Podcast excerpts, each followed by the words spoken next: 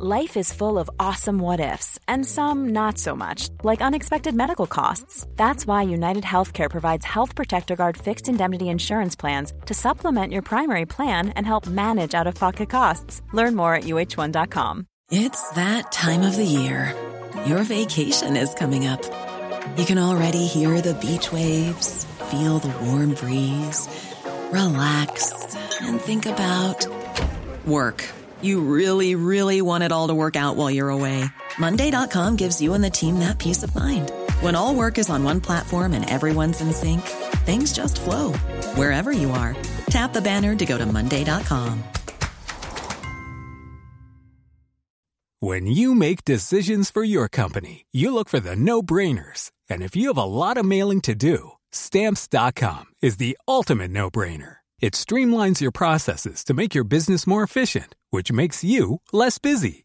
Mail checks, invoices, legal documents, and everything you need to keep your business running with stamps.com. Seamlessly connect with every major marketplace and shopping cart. Schedule package pickups and see your cheapest and fastest shipping options from different carriers with rates up to 89% off USPS and UPS rates. And with the stamps.com mobile app, you can take care of mailing and shipping wherever you are. Make the same no-brainer decision as over 1 million other businesses with stamps.com. Sign up with code program for a 4-week trial plus free postage and a free digital scale. No long-term commitments or contracts.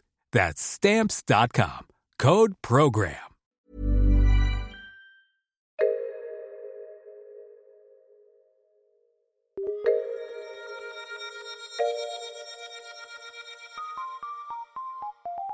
Hello and welcome to Top Stories. It's producer Chris. Copenhagen was the hot ticket in December 2009 as global leaders gathered to tackle the climate crisis. And we all know how well that went. It's Bugle issue 97 Bad News for Stupid Buildings, Afghanistan, and Shoes.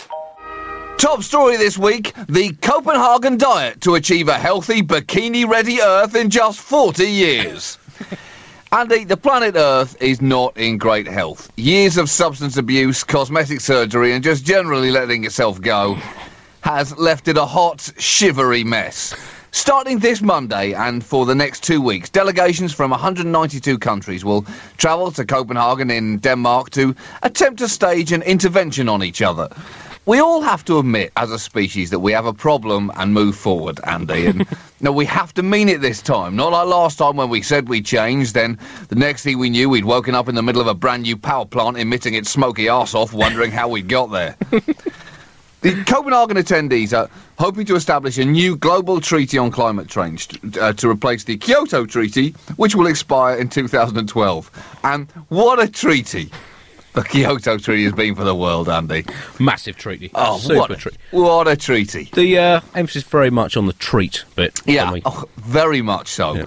Uh, Kyoto was the treaty equivalent of the clown car. Sure, it looked like it had an impressive number of people in it, but it was always going to fall apart before it went anywhere. Yeah, yeah, I'm going to call it Copenhagen, John, with your newfangled American pronunciations. Actually, I'm not even sure that is American. Copenhagen. Actually, Copenhagen. Copenhagen. sounds more American than Copenhagen. Yeah, I think they say Copenhagen here. So you. Well, uh, for me, it's just that place with that mermaid. anyway, That's a very quick, elegant way to dismiss a major European capital, Andy. the uh, conference is part attempt to save the human race, but more importantly, a real opportunity for some large-scale political dick swinging. And it's really going to be like the World Conker Championships in there. Only with politicians complaining, you've baked your dick in vinegar. That is not fair. not fair. It's against the rules. I t- Whack! Ow! American people don't have the game conkers, Andy, so that joke is not only going to be inexplicable, it's going to sound quite alarming too. well, let me explain it. Conker, it's, it's one of the greatest games ever invented. Obviously, it's a traditional British game, like all sports. It was invented by Britain and uh, involves taking a, a conker or horse chestnut, if that's what you Americans call it over there, and sticking a bit of a, you know, a leather thong or a bit of string through it. Again, then- thong. Thong would be something different again there, Andy. You're making this sound very weird. John, I can't believe you even give a shit, mate. You've really lost touch with your roots. Um, and then you fling your conker against someone else's conker until one of them breaks. It's basically like marriage. And that's the game. And some people cheat by baking their conkers or soaking them in vinegar, and that hence hence the joke. Yeah. Uh, so I think I've over-explained it now. That's, uh, Probably slightly lost the uh, immediacy on upon which most comedy is is uh, is based. Was that clear up? I think so. Okay, let's call that a footnote, an audio footnote. But you'd think that by simply agreeing to not destroy the thing that we live on, you know, you'd think that would be a relatively simple process. But, you know, if you did think that, deep down, you'd know you were being a naive, lovable buffoon. there are so many developing intricate side plots to this summit that it's starting to look like a Mexican soap opera. Nick Griffin, BNP leader and Britain's undisputed king of the uh, I think we all know what that bleep is now. Uh, will be representing the European Parliament at the summit, and you won't be surprised to learn that Nick Griffin's position on global warming is similar to his position on the Holocaust. Yet to be convinced, is Nick.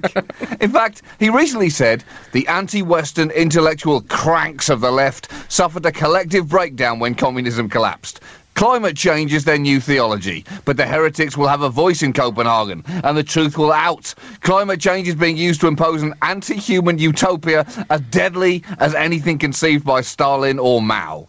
Now, although this seems incredibly depressing that he's going there, Andy, let's just stop and think for a second, because having him there might actually turn out to be a great thing for pro-environmentalists. you do not want that poisonous little on your side.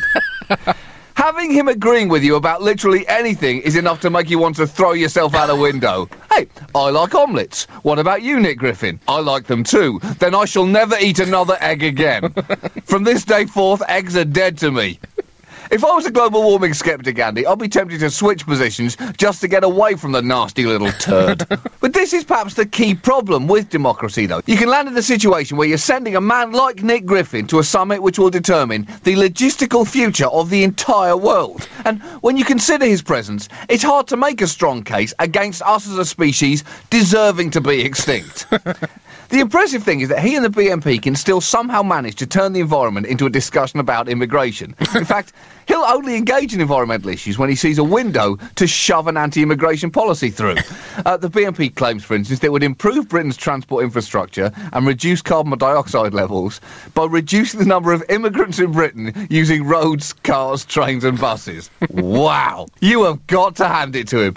Even his environmental policies are racist. The lad is consistent, even if that consistency is being a. But the big question is, John, and it is increasingly clear that we are at war with the environment. It hates our way of life. Yeah. And we need to take strong action to uh, prove to it that we're not going to let it destroy us. Uh, so, uh, the strong action being taken is the political world acting as normal, as we do in the face of threats, which basically involves allowing long term communal well being to be thoroughly fisted by short term economic self interest. but the big question, John, is does anyone really give a shit? Because I've asked this at a few gigs, John, recently. Right. I've said, uh, Are you looking forward to the Copenhagen conference? And Yeah. literally no one has cared.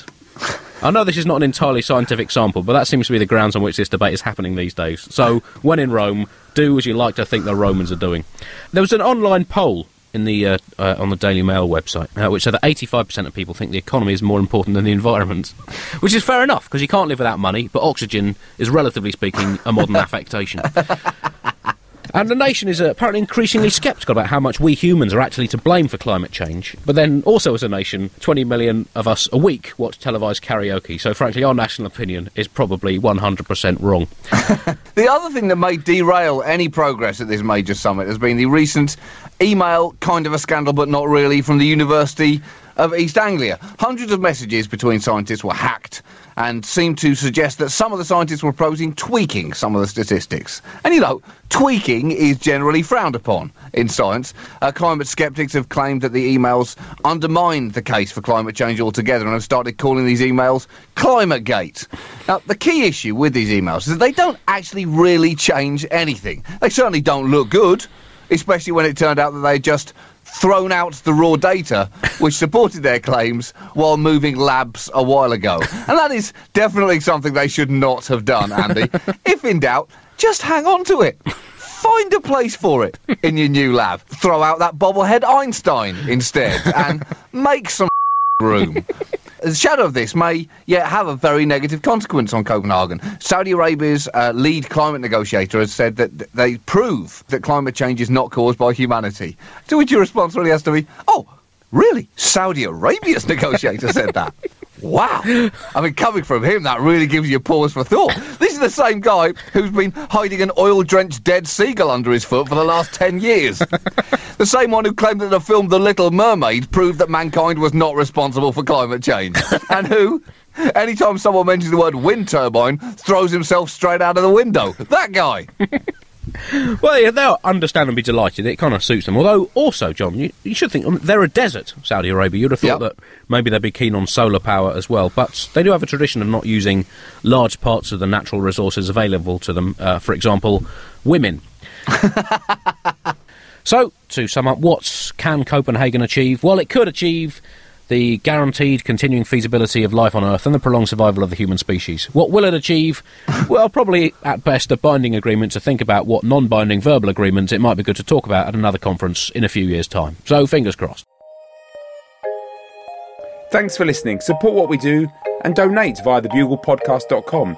Premium tier subscribers can now get an exclusive 12 inch vinyl episode of the show. If you listen in Apple, you can also click the button to support us right now, too. Hi, it's producer Chris from The Bugle here. Did you know that I have a new series of my podcast, Richie Firth Travel Hacker, out now? It's the show where Richie Firth and I talk about how to make travel better in our very special way.